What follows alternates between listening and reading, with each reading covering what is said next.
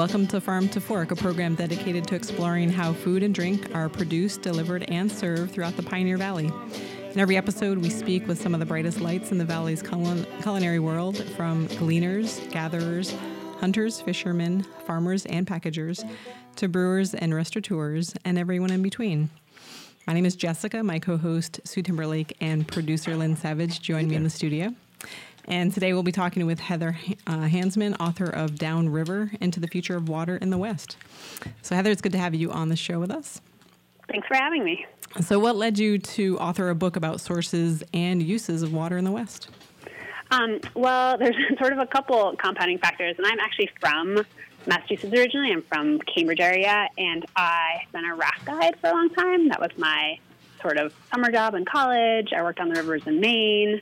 Um, and then I moved to Colorado after that, and I heard a lot of people talking about drought and overuse and kind of not having enough water. Mm-hmm. Um, but it all felt sort of like intangible. Like I was kind of hearing these things, but I didn't know what they looked like on the ground. Um, and then I'm also a journalist. Mm-hmm. So I kind of wanted to write the book that I wanted to read. Right. And, you know, find, you know, all these questions I had about water weren't really being answered. And so it kind of seemed like a way for me to be able to dig into them mm-hmm. um, and figure out the answers to some of the questions I had about water. Oh, great. So, what were your goals uh, and, and purpose for the project? Um, I wanted to look, so I, um, the gist of the book, or like the narrative of it, is that I paddle the length of the Green River, which starts in Wyoming and then goes through a little bit of Colorado and into Utah. Um, and along the way, I talked to kind of all the different people who use that river and the water from, you know, ag producers and ranchers to cities to endangered fish biologists um, to raft guides. And I kind of wanted to look at how all those different groups used water and thought about the river and then kind of where their conflict points were and where they didn't get, didn't, didn't get along and then kind of how they were thinking about the future given climate change and given sort of more people wanting to share the same river. So mm-hmm. I was kind of mm-hmm. trying to look at like the picture of how all the pieces fit together. Mm-hmm. Oh, so you look like you had a question. Hi there. well, I was just going to say it's a wonderful book, and we all, you know, we all read it, but we had to pass it around because you know oh, we're we're nonprofit all the time, so yeah, one book to share. But the way to to lay out all those complexities, this is Sue, by the way. It it's it's so amazing because I never have understood this, and I have to say, after I finished your book, I I felt like for at least a, a nanosecond, I was like, oh, okay, this mm. is complicated and um, water's a real going to be a real problem. Mm-hmm. So yeah, so you know, I mean, after working on it for four years, I think I'm kind of at the point where I'm like, oh, I think I get this. you know, I think I get where all the pieces fit together. So Heather, what experience did you already have that assisted you with the river journey? Yeah, so like I was saying, I had been I um started running rivers in Maine, kind of on the Kennebec and the Penobscot, which are up there, and then I had guided in Colorado in Utah a little bit. So I had been sort of a river person, like that had been. My mom always jokes with this book now that like all my raft guiding years finally paid off. but um, you know, I had been somebody who had spent quite a bit of time on the river, um, and I. But this was sort of a different trip because I did most of it. I never done a trip that long before, and I also did some pretty big chunks of it solo. Mm-hmm. So I had sort of enough experience, I think, to like feel confident enough to do it, but not quite enough to like actually know what I was doing. Mm-hmm. And not so, feel yeah. scared so, during yeah. part of it. yeah, I was. Yeah, I was scared through some pretty big chunks of it. Mm-hmm, mm-hmm. But. So Heather, you chose to focus on uh, the. You mentioned the Green River, the most significant uh, tributary of the Colorado River, located in the western in the western United States. Um, so, what is the history of the Green River? Uh, would you say in a nutshell? Yeah, the Greens are really kind of history-wise and sort of current use wise, I think is really interesting. Um, like you said, it's the biggest tributary of the Colorado. Um, and I always think sort of a funny little history story is that it's actually the Green and the main stem of the Colorado meet up in Canyonlands National Park. Um, mm-hmm. And those two stems are actually co equal, like they're about the same amount of flow at the point where they meet up. Um, and that stem of the Colorado, which comes down through Colorado, used to be called the Grand there's the Grand and the Green, and then when they came together, they were called the Colorado. Mm-hmm. Um, but in the 20s, a guy who was one of the state reps for Colorado, who's like a pretty good marketing mind, um, decided that he thought that the river that ran through Colorado should be called the Colorado. So Oh, we petitioned. Congress, yeah, and so we had the name changed. So the green is sort of like just as important as the main stem of the Colorado, but it kind of gets overlooked because of this like tricky name change.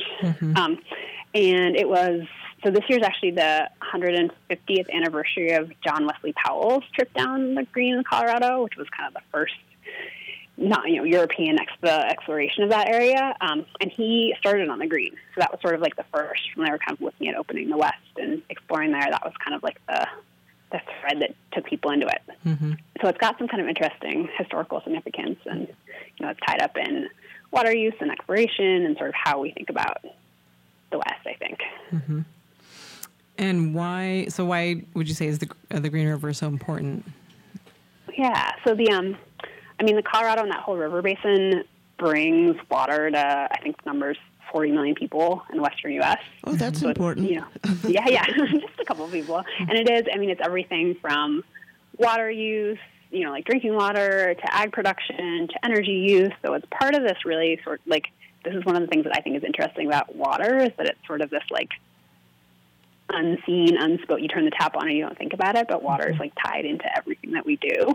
Right. Um, and the green, because it waters such a big area, is a really big part of that. People say that the Colorado is the most overworked river in the country because it, it basically doesn't even make it to its delta because it's dammed up and it's used in cities and it's diverted a bunch of places. So the green, like I said, is basically half of that. Okay. So, so how many states uh, lay claim to water rights from the Green River?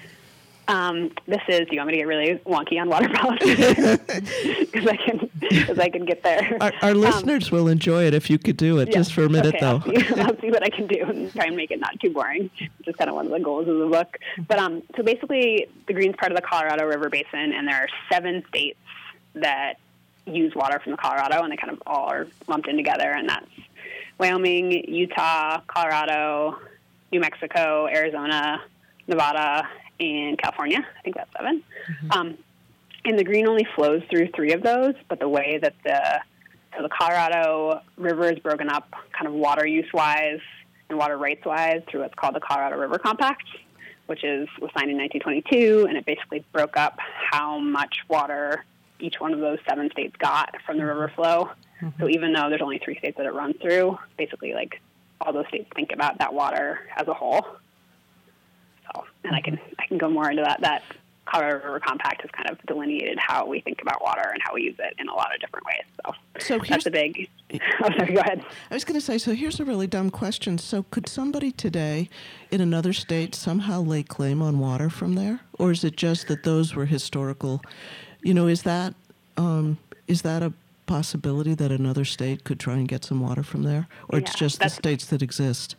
Yeah, that's not a dumb question at all because this water rights and water law stuff is super, super complicated.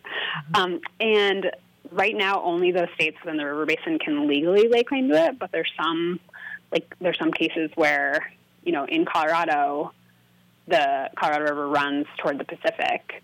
But in some places, like Denver, pumps water over the Continental Divide and diverts it into a different river basin, and then it flows out kind of into the Arkansas River Basin and towards the east. So states that aren't in the basin can't lay claim to those water rights, but in a lot of cases they are using it or they're getting it in different ways. Oh, that's interesting. Yeah. So Heather, you mentioned the Colorado River Compact. Um, I was curious how was that determined? What that determined or when? Well, when and how?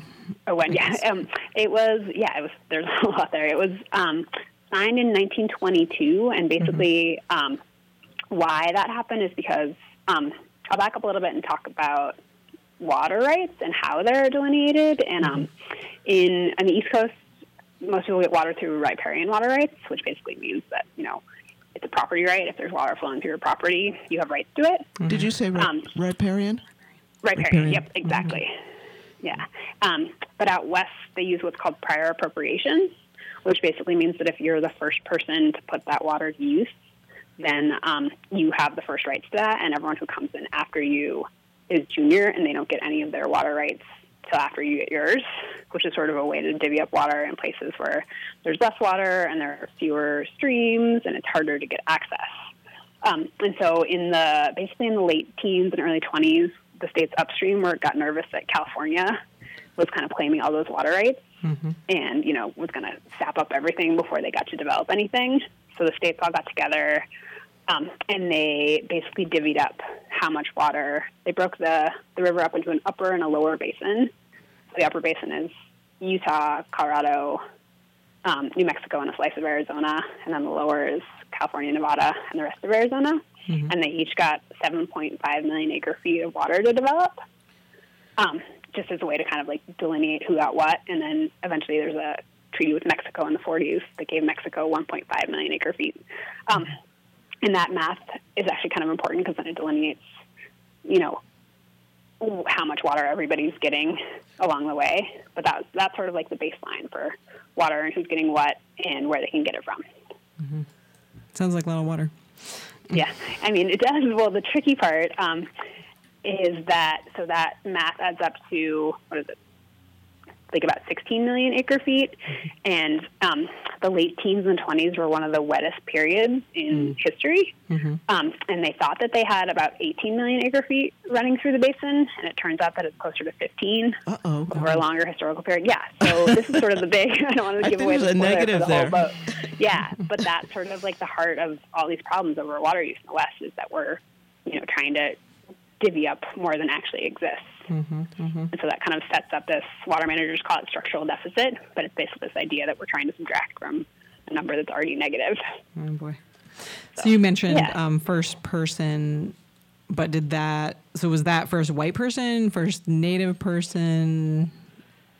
Yeah, Powell was kind of the first, the first white he and his crew, um, and it's actually a totally.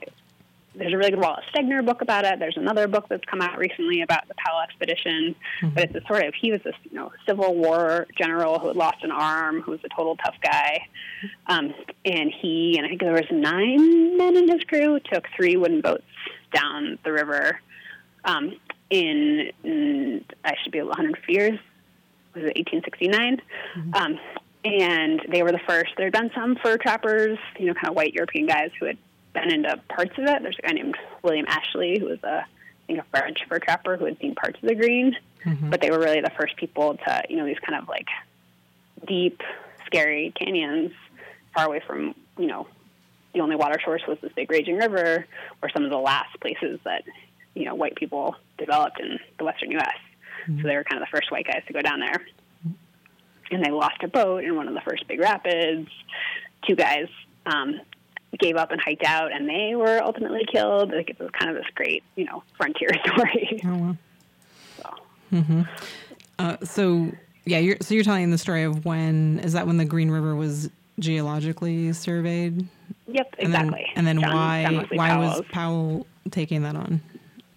Um, he had been. He ended up being the. Um, that's actually a great question. I don't know exactly why he was the one who wanted to do it, but he ended up being the first head of the USGS of the U.S. Geological Survey. Um, so I think he was sort of like somebody who was fascinated with these places, and he was one of the only people who volunteered to do it. Mm-hmm. I think that Yeah. kind of like one of these last last explored places. And I think it was at that point. You know, they had some reports from sudden settlements out there, but I think a lot of it was really, really unknown. Mm-hmm. Like they had no idea what the rapids were going to be like. They didn't really know how far they would be between stops where they could get access and get food. Mm-hmm. Sort of like you. Yeah, pretty. It's funny. I had a little more, little more insight into that, and knew where I could pick up, pick up mm-hmm. snacks. I got cell phone service through enough of it. But I, I read that book. There were there were a few stories where you went by where you were supposed to stop, and Yeah, yeah. Mm-hmm, so so Heather, what were the results? Would you say of the Powell expedition? Um, there was a couple. I mean, he sort of surveyed it for homesteading. It was right around when the Homestead Act was too. So he kind of opened up where people um, could be. And Powell's actually a really interesting guy in terms of water use because he kind of had these theories about how water should be used. He kind of thought that they should only be rivers should only be used in their own basin. That people shouldn't kind of. He thought that agriculture would be really hard, kind of out there because it was so dry. Um, but at the time, you know, Manifest Destiny was kind of like the the name of the game, and people really were excited about westward exploration. So people didn't really take his words to heart. Mm-hmm. Um, and we're kind of finding now that if we had a lot of his sort of predictions and how he thought people should use water is kind of still ringing true. And everyone's like, oh man, we should have we should have maybe thought about this 149 years ago. Should have listened to Powell. yeah, yeah. So, so Heather, you know, along your journey down the Green River, um, I read in the book you met with various experts to learn about the rules and laws that govern water rights, and those include local and federal rights. Uh, you mentioned riparian rights and sovereign nations, uh, Native American rights, and to me, it all seemed very complex and mysterious. Uh, when I started reading the book, and even by the middle, it was still a bit muddy. How were you able to piece it all together um, into a coherent whole? Yeah, that's. A, I mean, it is. It is muddy. It's really, it's really, really complicated.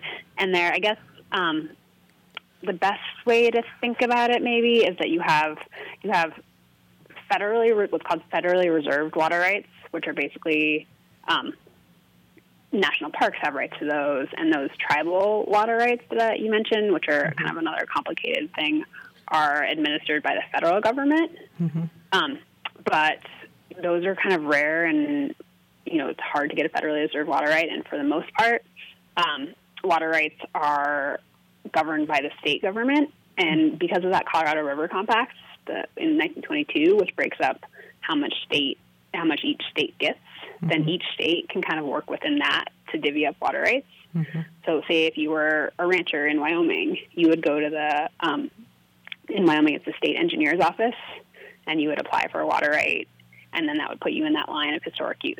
Mm-hmm. So, yeah, so it is this kind of overarching federal system, and then you have to work within states. Um, and then each state does it a little bit differently. Hmm. so, uh, like, yeah, much, much, more interesting. That's what yeah, really. Yeah, so oh, sorry. Go ahead. I was going to say that's what really clarified it for me was that this overlapping jurisdictions and mm. sort of who prevails really finally is what brought it home to me. How yeah why you would go to some place for some things and other places for others, and you know just this knowing what that that that regulatory schema is is key to to even accessing the system at all. It seems so. Yeah, yeah, it's really, and I went at one point in the book to try and figure out even for myself how to really understand that. I went to the Utah State Water Office mm-hmm. and kind of, you know, luckily met a really thoughtful, kind, patient water engineer, and he sort of sat me through. I was like, you know, if I wanted to, if I wanted to water right, what would I have to do? And he kind of sat me down and stepped me through all the steps and what would happen if I applied now and where that would put me in the historic list. Um, and it's really, you know, you get different amounts. You can you can try to get different amounts of water for different kinds of activities. Like there's, you know, a certain amount you can get if you want a municipal use. Mm-hmm. Um, but it all kind of comes down to that historic. This is why the system is sort of hard to change because all of it's based on that historic first in time, first in right, you know, list basically. Mm-hmm. So those oldest water rights always prevail. And yet, you would think that would mean Native Americans, but it doesn't. So we should well, talk about that yeah. later. But yeah, yeah, yeah, that's a tricky one we can get back to because that one's that's sort of one of the things that I still think is the most interesting and unresolved. But yeah, we can we can circle back. You're listening to Farm to Fork on Valley Free Radio, WXOJLP 103.3 FM in Northampton, and we're talking with Heather Hansman, author of Downriver Into the Future of Water in the West. Um, so you, it seems like you just gave us sort of a brief description of how water rights uh, work in the West. Heather, did you want to add anything to that? I think that, that I don't want to get it too bogged down in the weeds. Like, okay. you guys think there's stuff that would be interesting, or do you think that's enough to give um, people a um, sense of? Yeah, I think I think that was pretty that was pretty clear. In, a, in its simplest form. Yeah, we, we will yeah. end up circling back. I know. Mm-hmm, mm-hmm, yeah, sure. and that tribal stuff is for sure interesting and complicated, and Mm-hmm. There's a lot there. right, right. So, um, so Heather, I know there are various groups, um, you know, acting in the arena of water, and they each have their own motivations and goals. What was your strategy for organizing your trip and uh, diving? I mean, dividing up the different groups that you were connecting with.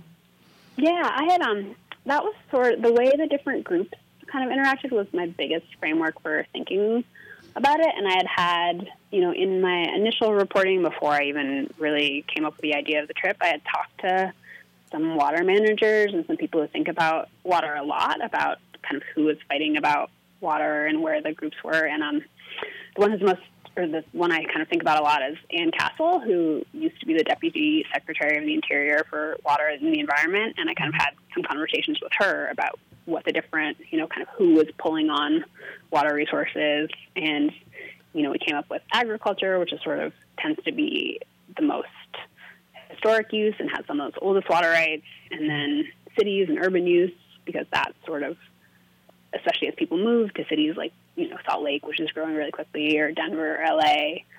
Um, that use is changing, and then we looked at energy, or I looked at energy, um, and that's sort of everything from hydropower, which is a lot of those rivers are dammed for you know power creation and for storage, and then there's a lot of oil and gas development um, in the area. And then I sort of looked at environmental uses and water flows for habitat and for there's a bunch of endangered fish in that river, so that population.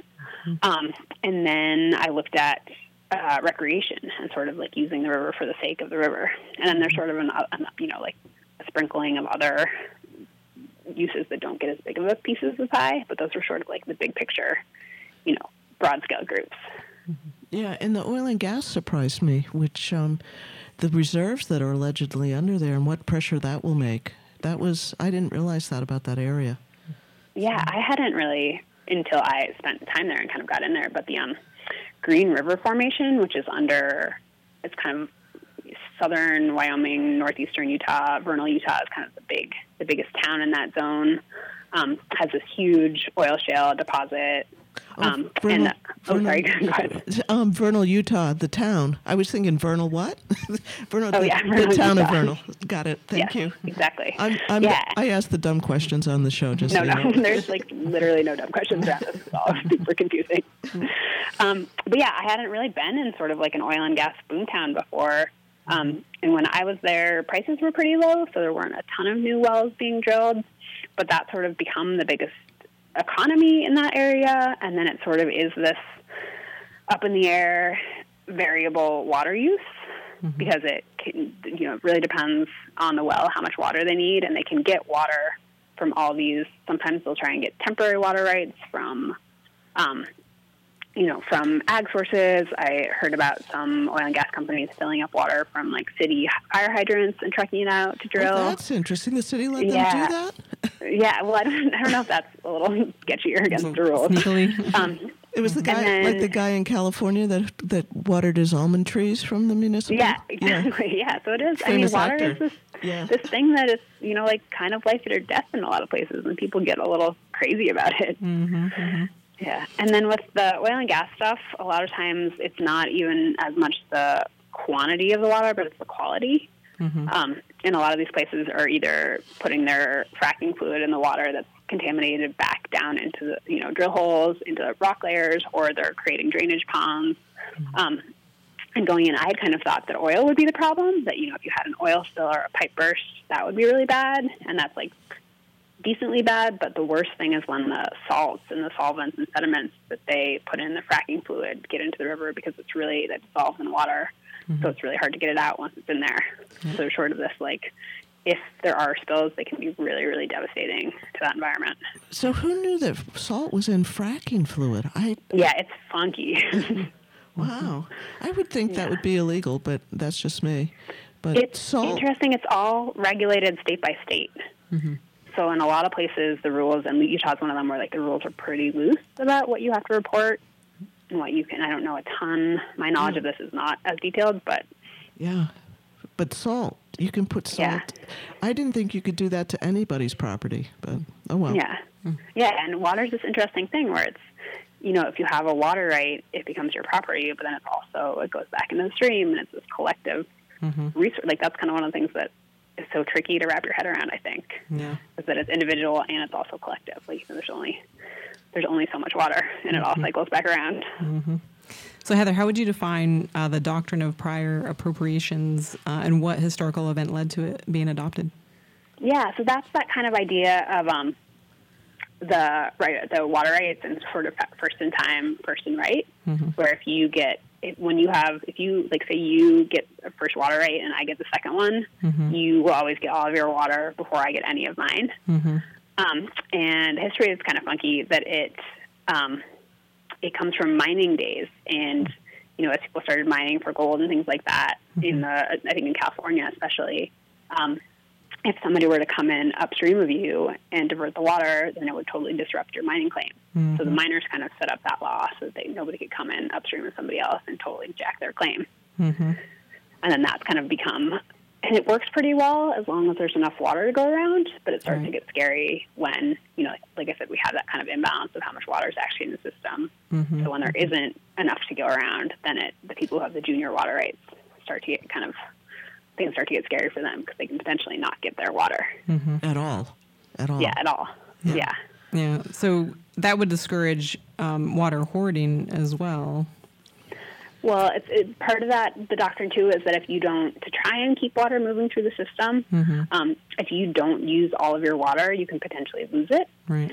Um, oh, you know, which yep. yeah, which kind of in theory creates this idea of everything's being used efficiently, but that means that nobody wants to use any less than their allotted share because they're scared that they're going to use it. So right. kind of creates so conservation of yeah, yeah, there's no incentive to conserve. Mm-hmm, mm-hmm. And that's sort of one of these places that where there's change in movement now, and that a lot of people are trying to figure out ways to build in flexibility to that, and build in, you know, ways that people might not use all their water and mm-hmm. lease it or trade it or something like that. Um, but legally, there's no framework for that, and there's no incentive to do so. Oh, so you're saying even still today there are no conservation incentives built in? Nope. Oh wow. Yeah. Mm-hmm. Not if you want to hold on to your rights, right? If you, yeah, if yeah. you're moving on and it doesn't matter, but then your property wouldn't be so valuable if you didn't. Yeah. Right. Mm-hmm, mm-hmm. Totally. Yeah, exactly. And so it is this sort of tricky balance where people are trying to figure out ways to, you know, incentivize conservation that don't feel scary and don't feel do or die, because mm-hmm. nobody wants to kind of like give up some of their water even in a wet year if that means they're potentially not going to get it in a dry year. Right. So Heather, what would, in your opinion, what would the West be like today if water was never diverted from rivers or dammed in the past?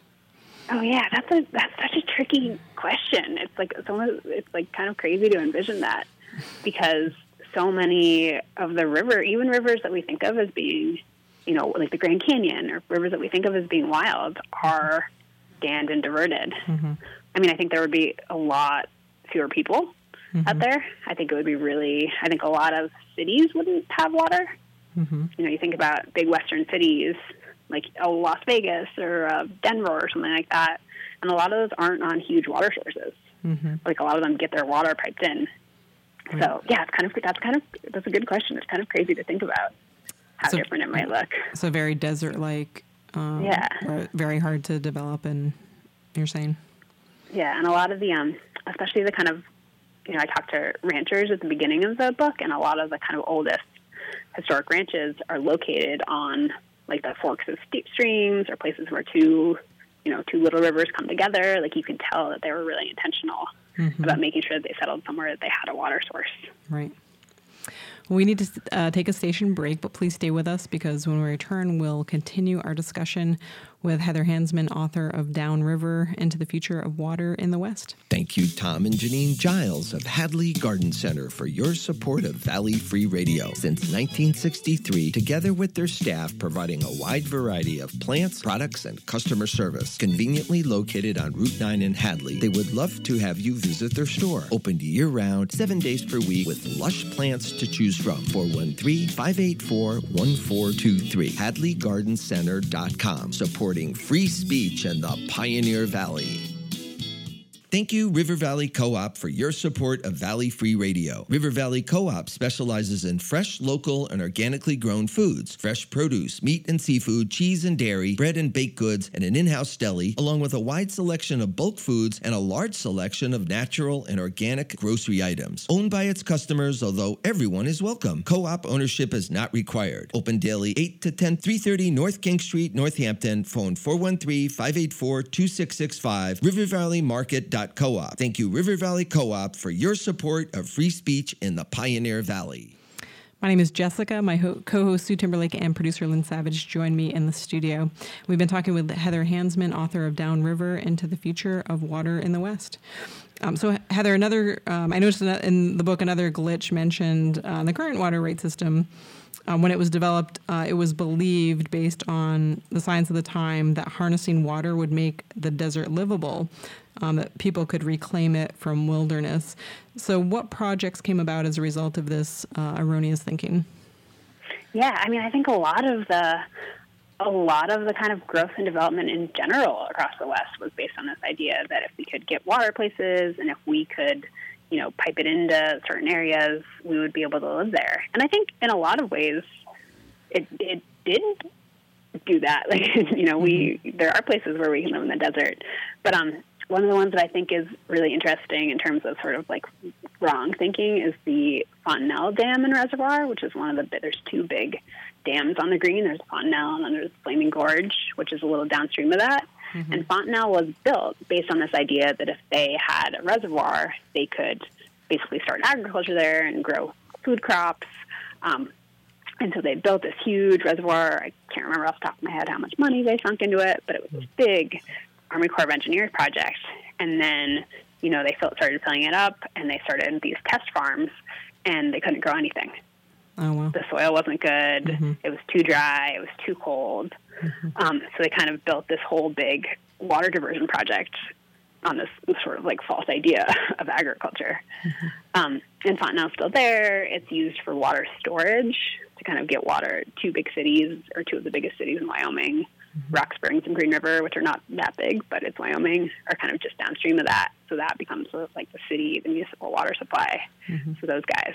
To have this huge reservoir and yeah, and in a really it's super weird looking because it's really you come in. I drove um, before I put on the river. I kind of drove the path of it, and you come in from the north from these like little kind of nowhere you know, oil and gas towns, and all of a sudden there's this huge lake that just comes out of nowhere in the desert. So it's this very, you know, incongruous landscape. Mm-hmm, mm-hmm. So Heather, what is uh, shovel irrigation or flood irrigation? What does that mean? Yeah, so flood irrigation is how a lot of these people, especially in kind of the upper reaches of the river, the drier, you know, kind of, you know, scrubby forest places, irrigate their fields. Um, and it's basically exactly what it sounds like, where they um, using canals or channels that bring water in from the sides. They basically flood, you know, a little bit of water across the whole field to mm-hmm. sort of soak it through, and then grass grows there. Um, and shovel irrigation is what this guy, um, Randy Bolgiano, who is one of the first ranchers that I went to see, calls what he does. And he basically, he's got a canal running through the side of his field, and he basically just, you know, it's all dirt, and he basically just kind of chops up part of it to create more little canals. Then it mm-hmm. runs over the field, and it's sort of this like really low tech, you know, no tools. It's just him out there with a little pitchfork and a hoe, mm-hmm. kind of moving things around. Just opens up the canal, and it just comes. Yeah, basically, yeah. Mm-hmm. And it is, you know, I had I'm somebody who grew up in a city. You know, my experience with the river had been in a boat for the most part, and it was really interesting to see kind of all these different techniques you know, I was kind of like, well, why do you do it like that? And he was like, because this is what we have. You know, we just have to figure out how to do it. Mm-hmm. And these canals are super, they're all gravity fed. It's this really sort of complicated network, but it's all sort of done by hand. Mm-hmm. Sounds pretty efficient. Yeah. Yeah, he's, he's so, a smart guy. He's thinking about a lot. Yeah, well, yeah. didn't the Maya? They think some of the Maya did that, and that's how they survived and supported all those populations? yeah. population. Yeah, you go back I mean, it's like you go back to ancient, you know, Greece and Rome and stuff like that, and they have these really complicated sort of like hand dug agriculture, you know, irrigation systems. You move the stone and then you move it back and it closes it yeah, off. Yeah, exactly. Yeah, Machu Picchu has that. You know, it's like we didn't we didn't make this up in Wyoming. it's not new. So Heather, where do where would you say farmers uh, generally fall as far as water rights uh, and the best use of water?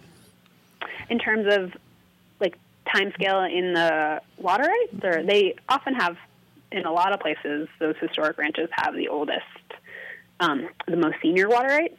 Mm-hmm. Or usually they're in a lot of places they're kind of second senior to the tribes. Mm-hmm. Um, and then in terms of best use of the water, it's sort right. of I think that's a tricky question, loaded, but I think loaded question. Yeah, yeah, the best use. Um, but I think a lot of like this guy Randy, for example, you know, who runs a cattle ranch and he flood irrigates. I talked to him a lot about kind of what his ideas of conservation were and how he thought about that. Mm-hmm. Um, and he was like, you know, when I flood irrigate my field, um, it's what they call a non-consumptive water use.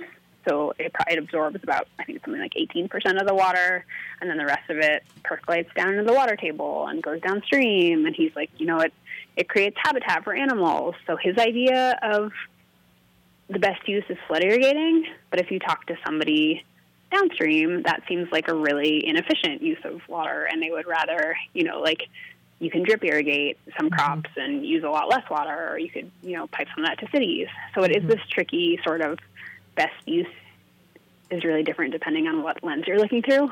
Mm-hmm. Did you say so. the, the farmers, the small farms at the forks of the river, were really what the first European sort of uses?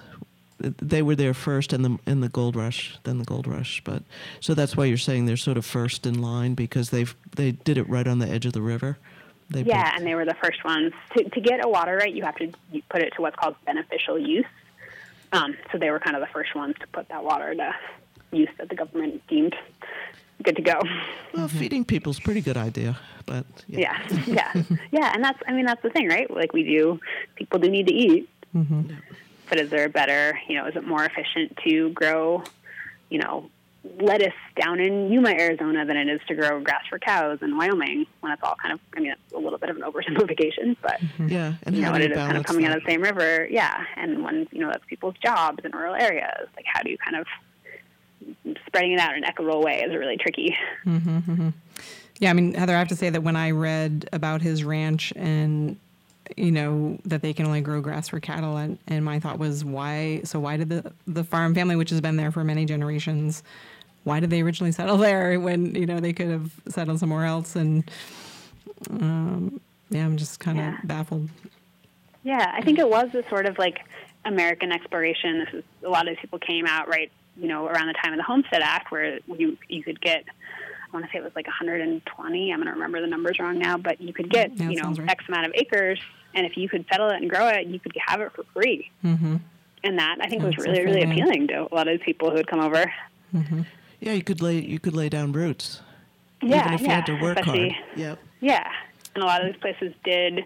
Um, one of the other ranchers I talked to, his family had been there really early, and they basically ended up parsing together a bunch of different homesteads, mm-hmm. and that was kind of how it was really hard to kind of grow a sustainable food crop right. on one of those homesteads. But if you can get a few together and grow some cows, then you could kind of make it work. Mm-hmm. So a lot of these people were really, you know, really kind of scrapped it out. Yeah, like a co-op. yeah, yeah. Uh, uh, oh shoot, I lost my thought. Um, yeah. Uh, so you visited uh, Pat O'Toole, the president of the Family Farm Alliance, who talks about aligning food production and conservation. So how would you describe his farm and his methods? Yeah, he's a really he's a really interesting guy, and he he's somebody who had been on President Clinton's kind of agriculture committee, and he has this beautiful ranch. It's up in the headwaters of the Little Snake, which is one of the tributaries of the Green. Mm-hmm. Um, and he it's kind of right on the Wyoming Colorado border, and he has the advantage of being at the very top of the water system. So he has old water rights, and then he also doesn't have anyone upstream from him diverting. Mm-hmm. But he's built in a lot of these sort of. Um, he's worked with, I think the I want to say it's the Nature Conservancy and a couple other um, conservation groups to build in sort of fish habitat structures into his canals and into the stream. So it's kind of stopping up the water and slowing it down, and then it diverts out to his fields. So he's kind of overlaying this idea of habitat building and like you know maintaining the ecosystem in a way that benefits everybody on top of his agriculture practice. Mm-hmm, mm-hmm. And it's really it's really you know, his ranch is totally beautiful. There's fly fishermen there. Everything's really green in this place where a lot of places are sort of like brown and scrubby. Mm-hmm. Um, and it is I think it's a really good idea, but I think he also has some sort of like you know topographical, logistical things working in his favor. There's a little advantage. So one of those things that, yeah, yeah. So it's like it's a great idea, but like a lot of these things, it's kind of easier said than done. Right, right. Uh, oh, actually, so getting back to you mentioned the 120 acres. Um, I mm-hmm. I thought wasn't it your book where I was reading that it was determined that that was wasn't enough land for I mean under these conditions to for a family to live sustainably or sustain themselves yeah, that's why a lot of 120 places, acres yeah, a lot of the people who stuck around kind of did cobble together a couple homesteads, mm-hmm.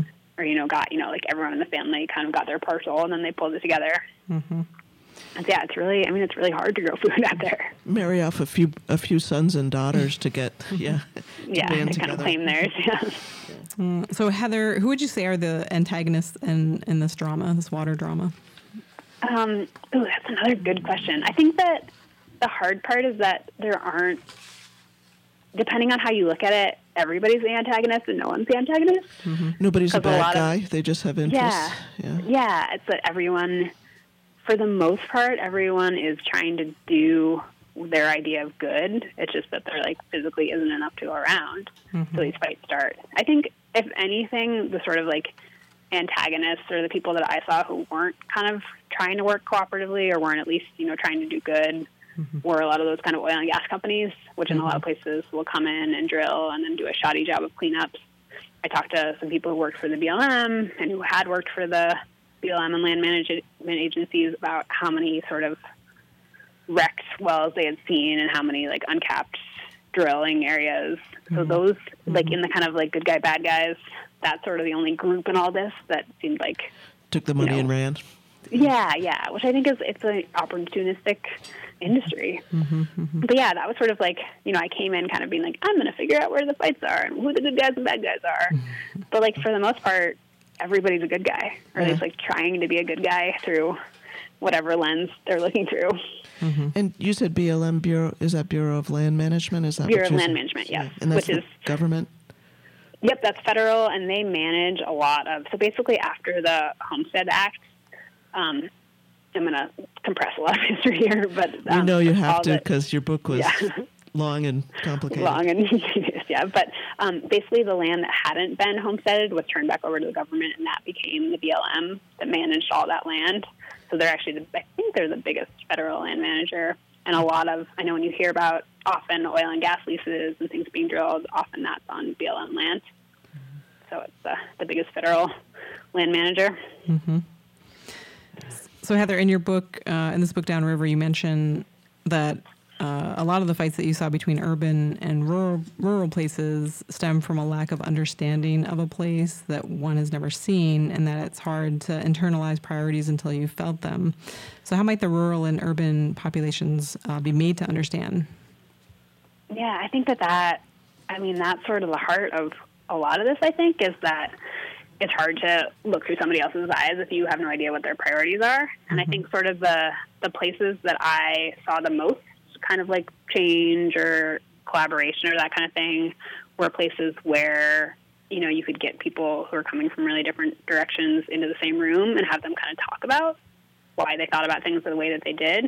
I kind of got to at one point I was in in Vernal, Utah, in an oil and gas town, and um, there was a meeting about dam releases and kind of why the Bureau of Reclamation, which runs the dams, had been releasing more water than they usually do, and they wanted to explain it. And um, a lot of these ranchers came in, and they were really, really angry at the government because you know the, their farms had been flooding and they weren't used to it. Um, and they were just kind of like, you guys aren't even thinking about us. The government's out to screw us over. And when everyone kind of got into this room, and the people who operate the dams kind of explained why they had been doing it to make sure that the, you know, like things didn't flood upstream and they didn't wreck the dam, they kind of, you know, everyone's kind of like, oh, okay, I see what you're talking about here. That actually makes sense. So I think a lot of that is sort of like human to human contact and Yeah, getting to see the other side, which is really, which is really, really hard to do on a large scale. Well, that's seven states worth, right? Yeah, yeah, and even like a lot of there's been um in the past couple weeks, the seven states in the basin signed what's called the drought contingency plan, which um Oh. basically yeah yeah it's actually pretty recent news, and it's the first time they've all agreed to take less than their allocated share, Oh wow. which is a big deal, you know, given that structural imbalance. Um, but it's taken a really really long time for them to even sit in the same room and agree to something like that. And even people that I've talked to about it have said, you know, like it's a really important first step because it's addressing this idea of compromise, but it's not going to go far enough. But even to get people to like, you know, say like, okay, let's talk through this was really, really hard. Mm-hmm. Big step. Uh, so Heather, uh, how? So we earlier we we alluded to Native Americans and maybe not getting a fair shake, but how have they been treated uh, through this process of divvying up the water? Yeah, this is sort of this is what I want my next book to be about. but I think this is sort of the biggest um, unresolved kind of water issue, which is that um, in along the rivers and you know kind of with water in general, um, tribes were basically left out of water, you know, water conversations and breaking things up. Um, and eventually, I'm going to blank on the date of this, but there's um, something called the Winters Doctrine, which eventually decided that tribes should be given water rights. You know, they've been put on reservations, and they should be given water rights that dated to the um, to their the date that their reservation was started. Mm-hmm. And so, in a lot of those places, they have the oldest water rights in the basin, and so they kind of jump the line. They're the only group that's allowed to, in that sort of first in time, first in right. They can jump the line, and they also don't have to, um, because they're federally reserved water rights and not state water rights. They don't have to prove that they're putting them into beneficial use. Oh, they don't have to use it or lose it.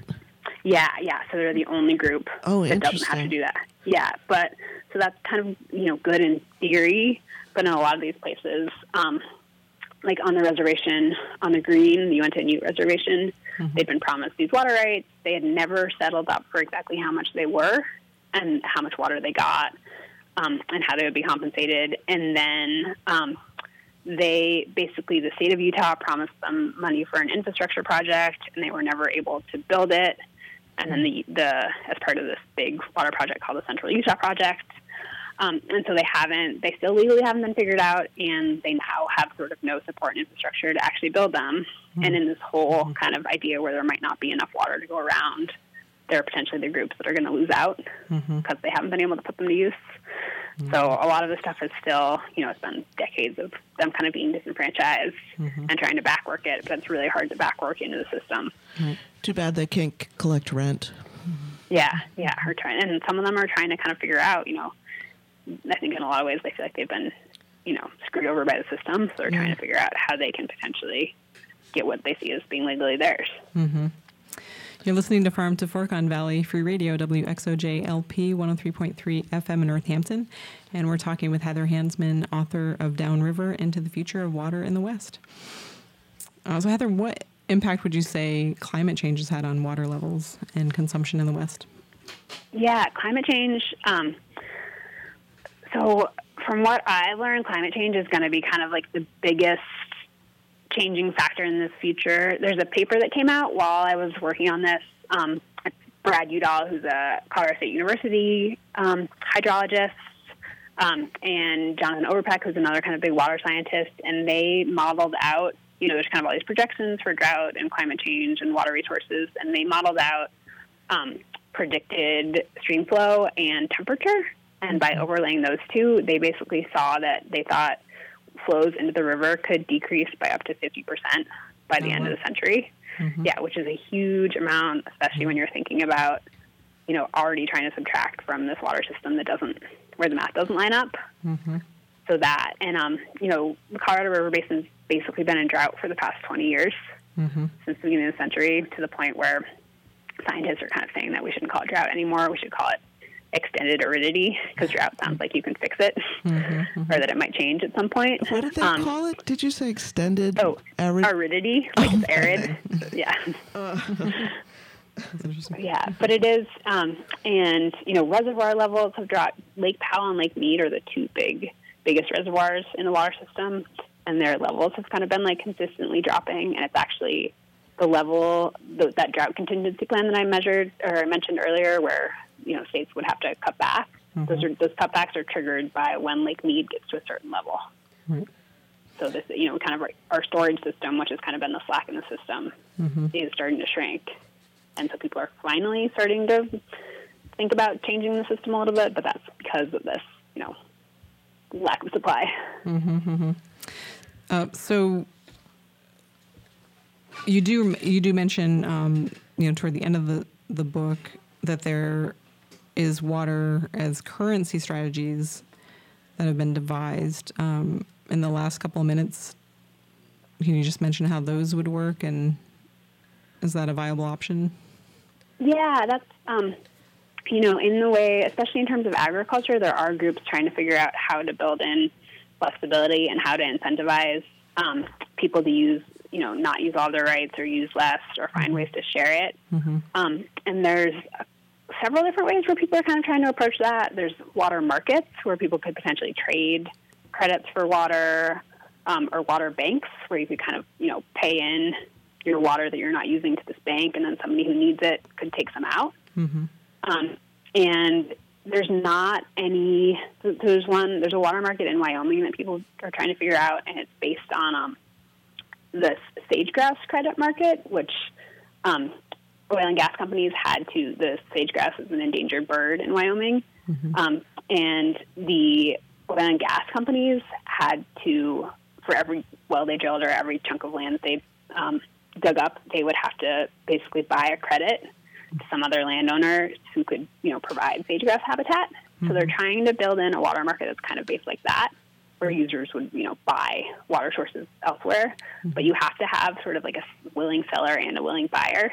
Trying to figure out those sort of like both sides of that market has been kind of one of the one of the tricks there. Mm-hmm. Sticky point. But there are people trying to figure out those kind of where how could you encourage, especially agriculture users, to you know build and not use all their water in a way that they didn't feel threatened, Mm-hmm. and how could you like say a city like Denver needs water or something like that? How could you create a system where they felt like their water supply was secure, Mm-hmm. even when you know the water users maybe only wanted the least water in really wet years. Right, right. So it's tricky because when it's you know when in low years, that's when everybody wants it. Mm-hmm. Mm-hmm. So Yeah, it's tough. Uh, well, Heather, we have about a minute left. Are there any last uh, tidbits you want to throw out? Maybe where people can find your book. Um, we didn't even have to we come didn't, back. we didn't even get to talk about bugs. So pe- people Yeah, gotta go pick up the books much so they can didn't read about the bugs. And we there's can a get lot, the yeah, next one too. bugs. There's a lot of stuff about rafting in the book that I didn't read. Um, yeah, it's on.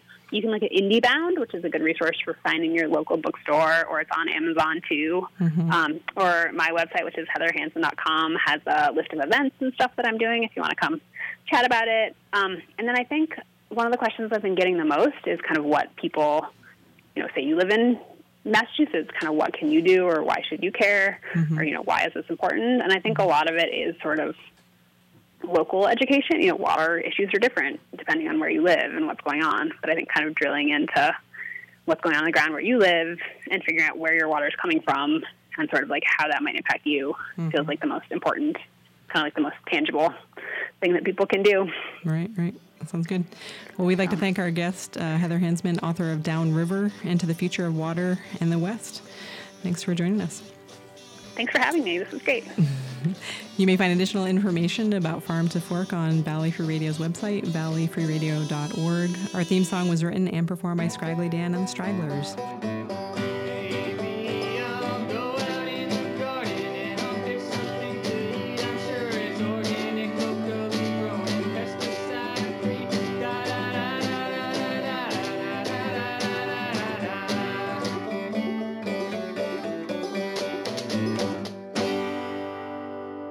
Farm to Fork is a member of the Planetside Podcast Network. If you would like to hear past episodes, you can go to farmtofork.pinecast.co or Apple Podcasts, Spotify, Google Podcasts, Amazon, Stitcher, or any podcast service that you use. Just search for Farm to Fork on WXOJ.